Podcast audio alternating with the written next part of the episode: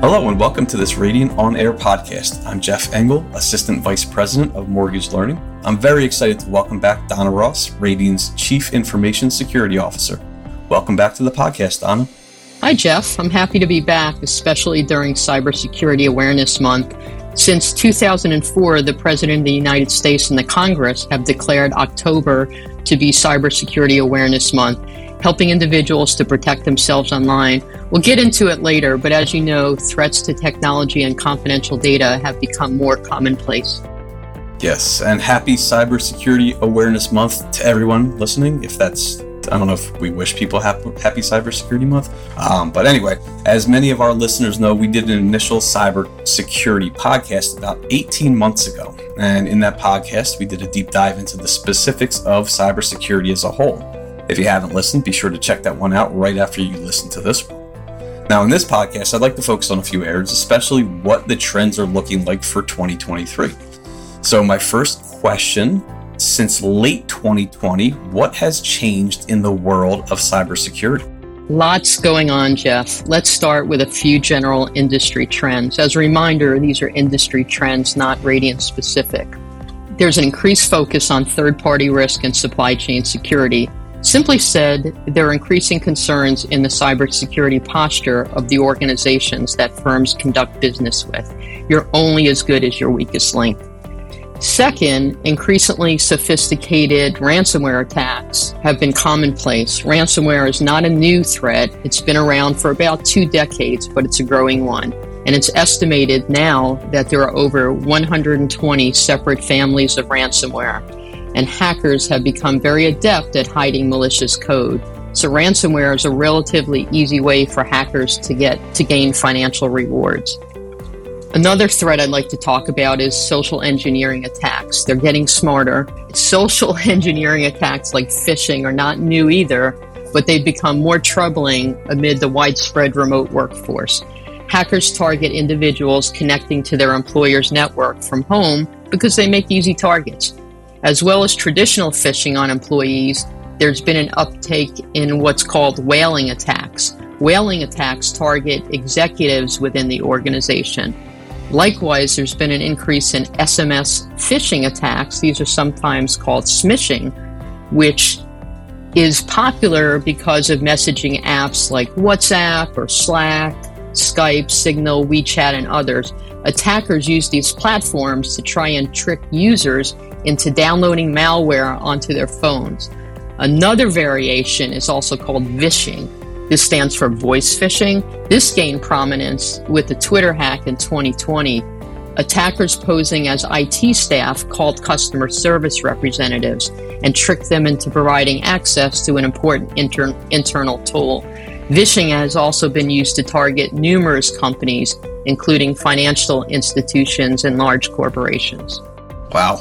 So we have fishing, spear phishing, vishing, smishing, and now we have whaling. Do we have crabbing? So seriously though, it's it is really it's really overwhelming to think about how much is going on. There's really a lot to think about. Um, I've heard of uh, the IoT. Can you define and elaborate on that topic and anything else that you might be hearing about in the industry? Absolutely, and thanks for asking, Jeff. The Internet of Things, or IoT, is evolving. The expanding Internet of Things creates more opportunities for cybercrime. The Internet of Things really refers to things like physical devices other than computers, phones, servers that connect to the Internet and share data. So let me give you a couple examples. These would include wearable fitness trackers, smart refrigerators, smart watches, or even voice assistants like Amazon Echo and Google Home. It's estimated by 2026 there'll be over 64 billion IoT devices installed around the world. 64 billion is an astounding number, but I guess if you think about what you have in your home right now, what you're wearing right now, it does make sense that that's where we are trending. All right, Donna, what else are you thinking about in terms of concerns or other areas that uh, really need to be focused on? Another thing that i would like to talk about just a little bit is the increase in cloud services and cloud security threats. Cloud vulnerability continues to be one of the biggest cybersecurity industry trends. The rapid and widespread adoption of remote working following the pandemic increased the necessity for cloud based services and infrastructure dramatically, with security implications to these organizations. So, although cloud services offer a wide range of benefits like scalability, efficiency, and cost savings, they're also a prime target for attackers. Misconfigured cloud settings are a significant cause of data breaches and unauthorized access. The last one I'd like to talk about a little bit is the rise of cybercrime as a service. If cyber criminals want to launch an attack, they no longer need the skills and software to do so. Here's why. The cybercrime landscape has evolved to be a highly lucrative and organized business Using the as a service business model, cyber criminals are now offering their services and hacking tools to anyone willing to pay for those services, and they split the profits. Cybercrime as a service is the umbrella term used to describe an organized business model that involves malware, developers, hackers, and other threat actors selling or loaning out their hacking tools and services to anybody on the dark web. This makes cybercrime weapons and services accessible to anyone who wants to launch an attack, even those without technical knowledge. It sounds like you and your team have your hands full. Um, do you foresee these trends continuing into 2023 and possibly beyond? Absolutely. Cybersecurity is turning into a social phenomenon Investor interests, public pressure, employee demands, and governmental regulations are strengthening the incentives for organizations to track and report cybersecurity goals and metrics within their environmental, social, and governance or ESG efforts as a business requirement. Yeah, we see these initiatives quite often here at Radian. I know these things are you know, really such a focus for us. Um, so let's talk a little bit more about one of the topics that you've already mentioned. Before we spoke, I did some research on uh, what some of the potential trends for 2023 might be, and phishing continues to be a top issue for U.S. companies. Uh, what are your thoughts on why this is still so troublesome, even though it's something that we've known about and really been addressing for, for some time now? Well, let's start by defining it. So, phishing.org defines phishing as a cybercrime in which a target or targets are contacted by email, telephone, or text message by someone posing as a legitimate institution to lure individuals into providing sensitive data such as personally identifiable information, banking and credit card details, and passwords. So the term phishing is used is because the concept is similar to fishing in a lake or in a stream, where the entity dangles something in front of the user in an attempt to get them to take the bait. So, why is it the most common? The short answer is that it's still a very effective method of cyber attack. All the attacker needs to do is convince you that you're on the real website, you're safe, you're sound, and there's a low risk, low barrier to entry, and very high rewards. And unfortunately, many still go after that bait. Uh, again, we see the statistics. It's it's pretty sad to see the numbers continue to increase. Um, I also noticed uh, when I was doing some of the research that financial services have the highest volume of cybersecurity incidents. Why do you think this sector is seeing higher rates than others? Jeff, the answer to that is very easy. It's where the money is. Of course. Simple to the point, right? It's all about the money. always is. Um, I also read about an increase uh, threat of mobile devices, uh, with two thirds of the world's population having a smartphone. It seems obvious as to why it's becoming such an issue. What do you think is the right approach to help curb this trend and some of the other ones that we've already discussed? These trends highlight the need for security awareness training and education. Simple actions can reduce the risk. A few pretty obvious ways to help prevent or at least slow down the threats include the following keep an eye on your operating system. So turn on your software updates, whether it's in your computer or on your Android or Apple phone. Require a password on your phone. Use strong passwords. Enable two factor authentication on all accounts that offer it.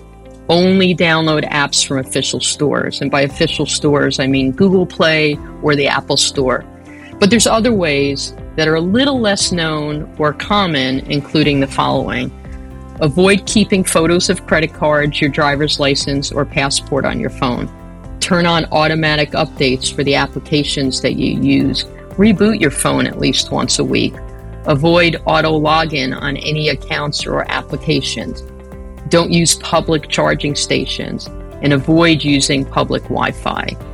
If you can and you have it available, use a VPN. It's amazing because as you say those things, I start thinking about how many of these things that I probably do, um, as well as, you know, a, a, probably large portion of the population that has a, a smartphone that we, we do these things so often.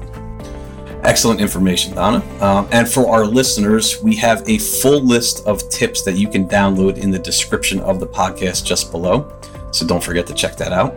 All right, so you mentioned passwords and passcodes. I found this stat to be pretty interesting. 91% of people know the risks of reusing passwords across their online accounts, but 66% do it anyway. I think this shows that there's awareness, but people don't always act on it. Uh, besides general training, what do you recommend for people to, to do to be more vigilant with their information? Jeff, I think a lot of this is what we mentioned with the last question and what they could find in the checklist. But we need to be vigilant and we need to act on what we know is a potential issue. The more we educate everyone about how serious these issues are, the more they see the losses associated with these issues hopefully people will act and do things, just simple things like updating their passwords, making their passwords more complicated, or even managing privacy settings to help reduce some of the issues that we're seeing. Absolutely. And somebody that's in the, the learning and development area, it's so important that we reiterate that over and over again because, you know, obviously there's many that just don't follow it. All right, so let's talk a, a, little bit more on stats. According to Norton, in 2020, internet crime victim losses were a staggering $4.2 billion, billion with a B. Uh, with the average cost of cybercrime for organizations at $13 million. So, for our listeners, that's organizations like the ones that many of us work at. Um, do those figures surprise you at all? Not at all, Jeff. Losses in 2021 were $6.9 billion, according to IC3, the Internet Complaints Center. I'm going to give a plug for IC3 because if you're a victim of cybercrime, please report it to them. These losses are up from 4.2 billion in 2020 and according to Cybersecurity Ventures, cybercrime is going to cost the world 30 billion annually by 2025. This represents the greatest transfer of economic wealth in history. This also risks incentives for innovation and investment and is exponentially higher than the damage inflicted from natural disasters in a year and will be more profitable than the global trade of all major illegal drugs combined. I feel like I have to pause for a minute, but just think about that. Low risk, low barrier to entries, large profits. It really is uh, mind blowing. I mean, to think about the numbers 30 billion annually by 2025 and more profitable than all the major illegal drugs combined. So, think of the effort that that's put in place into a lot of these other areas, and you know we need to do it here as well. Um, just amazing. Thank you for those for those numbers and for that information, Donna. Uh, and besides the common issues that we already discussed, uh, where else do you see cybercrime spiking in the next year or so? I'd say open source software attacks and the exploitation of Internet of Things devices. Uh, there's that IoT again. Um, so it, it's so important to learn and understand what the issues are and what the trends might be. Uh, last question for you, and it's a repeat of what I asked you during our last podcast. What advice do you have for our listeners? Protect your data, beware of phishing, avoid pop ups, unknown emails, and links, use strong passwords and multi factor authentication where available don't share or reuse passwords, connect to secure Wi Fi, or use a virtual private network or VPN, not public Wi Fi, install security software, enable antivirus or firewall protections at home, and update software and operating systems regularly. Lastly, back up your files and embrace education and training. Excellent advice, Donna. Donna, as always, thank you so much. Uh, it's amazing information on an extremely um, and a very costly topic. So I hope everybody really understands, you know, what we discussed here today. And as I mentioned before, if you have not listened to our first cybersecurity podcast, check it out in our Radian On Air podcast library. And of course, if you like this podcast, don't hesitate to give it a like, thumbs up, pass it along, whatever you might want to do. Donna, thank you again for your time. Thank you for all the great information. Thank you, Jeff. Happy to be here and stay safe online.